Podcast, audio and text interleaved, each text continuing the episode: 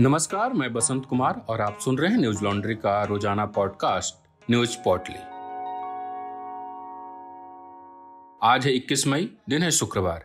देश में corona virus के नए मामलों में भले ही कमी देखने को मिल रही हो, लेकिन कोरोना से होने वाली मौतें अब भी चिंता का विषय बनी हुई है। केंद्रीय स्वास्थ्य मंत्रालय के आंकड़ों के मुताबिक, देश में बीते 24 घंटों में दो लाख उनसठ हज़ार पाँच सौ इक्यावन नए मामले सामने आए। इस दौरान बयालीस और नौ लोगों की मौत हो गई। इसके साथ ही देश में कोरोना संक्रमितों की कुल संख्या दो करोड़ साठ लाख इकतीस हज़ार नौ सौ इक्यानवे पर पहुँच गई है। वहीं अब तक दो लाख नब्बे हज़ार से ज़्यादा लोगों की मौत हो चुकी है। मरीजों के ठीक होने की दर सतासी दशमलव पच्चीस प्रतिशत है। वहीं कोविड नाइन्टीन से मृत्यु दर एक दशमलव बारह प्रतिशत है। एनडीटीवी की रिपोर्ट के मुताबिक दिल्ली में पिछले दस दिनों में कोविड के मामलों में पचहत्तर फ़ीसदी की कमी आई है, लेकिन मौतों में केवल सत्ताईस फ़ीसदी की कमी देखी गई। दिल्ली में 10 मई को बारह कोरोना के मामले सामने आए और 319 लोगों की मौत हुई। शुक्रवार को 10 दिन बाद बत्तीस मामले सामने आए और 233 लोगों की मौत हुई है। इसी बीच केंद्रीय स्वास्थ्य मंत्री डॉक्टर हर्षवर्धन ने वीडियो कॉन्फ्रेंसिंग के ज़रिए कोरोना वायरस की मौजूदा स्थिति और वैक्सीनेशन पर नौ राज्यों और केंद्र शासित प्रदेशों के स्वास्थ्य मंत्रियों के साथ बैठक की। कोरोना महामारी की दूसरी लहर में देश के सबसे बुरी तरह प्रभावित शहरों में बेशक कोरोना के मामले घट रहे हैं, लेकिन मौतों का आंकड़ा अब भी अधिक है। इसी बीच ब्लैक फंगस ने चिंता बढ़ा दी है। शुक्रवार को मशहूर पर्यावरणविद और चिपको आंदोलन के अगुआ सुंदरलाल बहुगुणा का कोरोना से निधन हो गया। बहुगुणा कोरोना संक्रमित होने के बाद 8 मई को एम्स ऋषिकेश में भर्ती हुए थे। मीडिया रिपोर्ट्स के मुताबिक, ऑक्सीजन स्तर कम होने के कारण उनकी स्थिति गंभीर बनी हुई थी। चिकित्सकों की पूरी कोशिश के बाद भी उन्हें नहीं बचाया जा सका। 9 जनवरी 1927 को टिहरी ज़िले में जन्मे बहुगुणा को चिपको आंदोलन का प्रणेता माना जाता है। उन्होंने सत्तर के दशक में गौरा देवी और बाकी लोगों के साथ मिलकर जंगल बचाने के लिए चिपको आंदोलन की शुरुआत की थी। बहुगुणा के निधन के बाद उन्हें तमाम लोग याद कर रहे हैं। पत्रकार हृदय जोशी ने उनके साथ का एक संस्मरण साझा किया। जोशी लिखते हैं, कोट, विख्यात पर्यावरणविद सुंदरलाल बहुगुणा ने मुझसे एक बार कहा था कि मैं चावल नहीं खाता, क्योंकि धान की खेती में बहुत पानी बर्बाद होता है। मुझे पता है कि मुझे एक के खाने या ना खाने से फ़र्क नहीं पड़ेगा, पर मैं प्रकृति के साथ सहजीविता के भाव से जीना चाहता हूँ। अनकोट।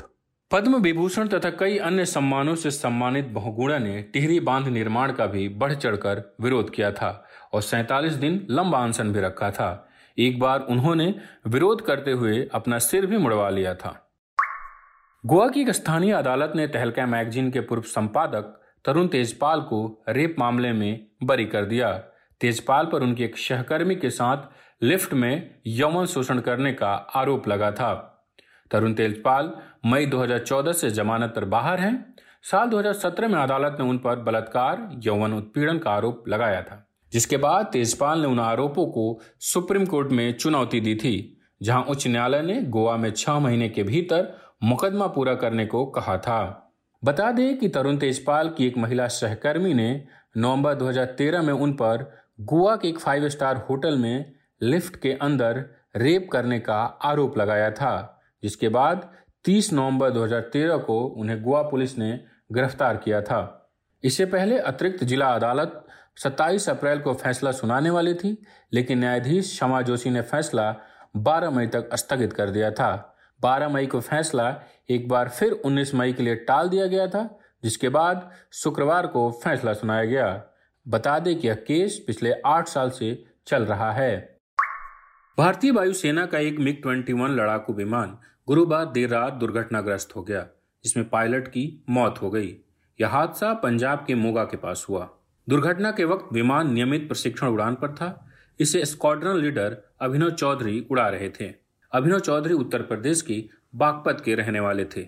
भारतीय वायुसेना ने ट्वीट कर शोक व्यक्त करते हुए विमान की दुर्घटना के कारणों का पता लगाने के लिए कोर्ट ऑफ़ इंक्वायरी का आदेश दिया है। अमर उजाला की एक रिपोर्ट के मुताबिक हादसा काफ़ी बड़ा था।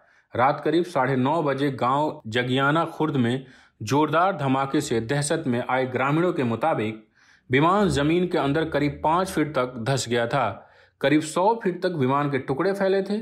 उन्हें विमान के पिछले हिस्से को देखकर पता चला कि यह वायुसेना का विमान है। ग्यारह दिनों से इसराइल और फिलिस्तीन के बीच जारी युद्ध आखिरकार शुक्रवार को खत्म हो गया। दोनों देशों में सीज फायर की घोषणा पूरी दुनिया के लिए राहत की बात है। इस दौरान 240 से ज़्यादा लोग मारे गए, जिनमें से ज़्यादातर मौतें गाजा में हुई। गाजा में लड़ाई 10 मई को शुरू हुई थी। इस दौरान इसराइल ने उत्तरी गाजा में हमास के ठिकानों पर 100 से ज़्यादा हमले किए। हमास ने भी जवाब में इसराइल पर रॉकेट बरसाए। बीबीसी की रिपोर्ट के मुताबिक, गाजा में अब तक कम से कम 232 लोगों की जान जा चुकी है। गाजा पर नियंत्रण करने वाले हमास के स्वास्थ्य मंत्रालय के अनुसार मारे गए लोगों में लगभग 100 औरतें और बच्चे हैं। वहीं इसराइल का कहना है कि गाजा में मारे जाने वालों में कम से कम डेढ़ सौ चरमपंथी शामिल हैं। हमास ने अपने लोगों की मौतों के बारे में कोई आंकड़ा नहीं दिया है। न्यूज़ लॉन्ड्री हिंदी सब्सक्राइबर के सहयोग से चलने वाला मीडिया संस्थान है। हम ग्राउंड रिपोर्ट्स, इंटरव्यू, पॉडकास्ट और वीडियोज़ के माध्यम से अपने पाठकों तक निष्पक्ष और तथ्यपूर्ण खबरें पहुँचाने का प्रयास करते हैं हमें सपोर्ट करने के लिए। आज ही हमारी Hindi website Hindi dot Newslaundry dot com पर जाकर हमें सब्सक्राइब करें और गर्व से कहें, मेरे खर्च पर आज़ाद हैं खबरें। आज बस इतना ही। आपका दिन शुभ हो। कोरोना प्रोटोकॉल का ध्यान रखें। नमस्कार।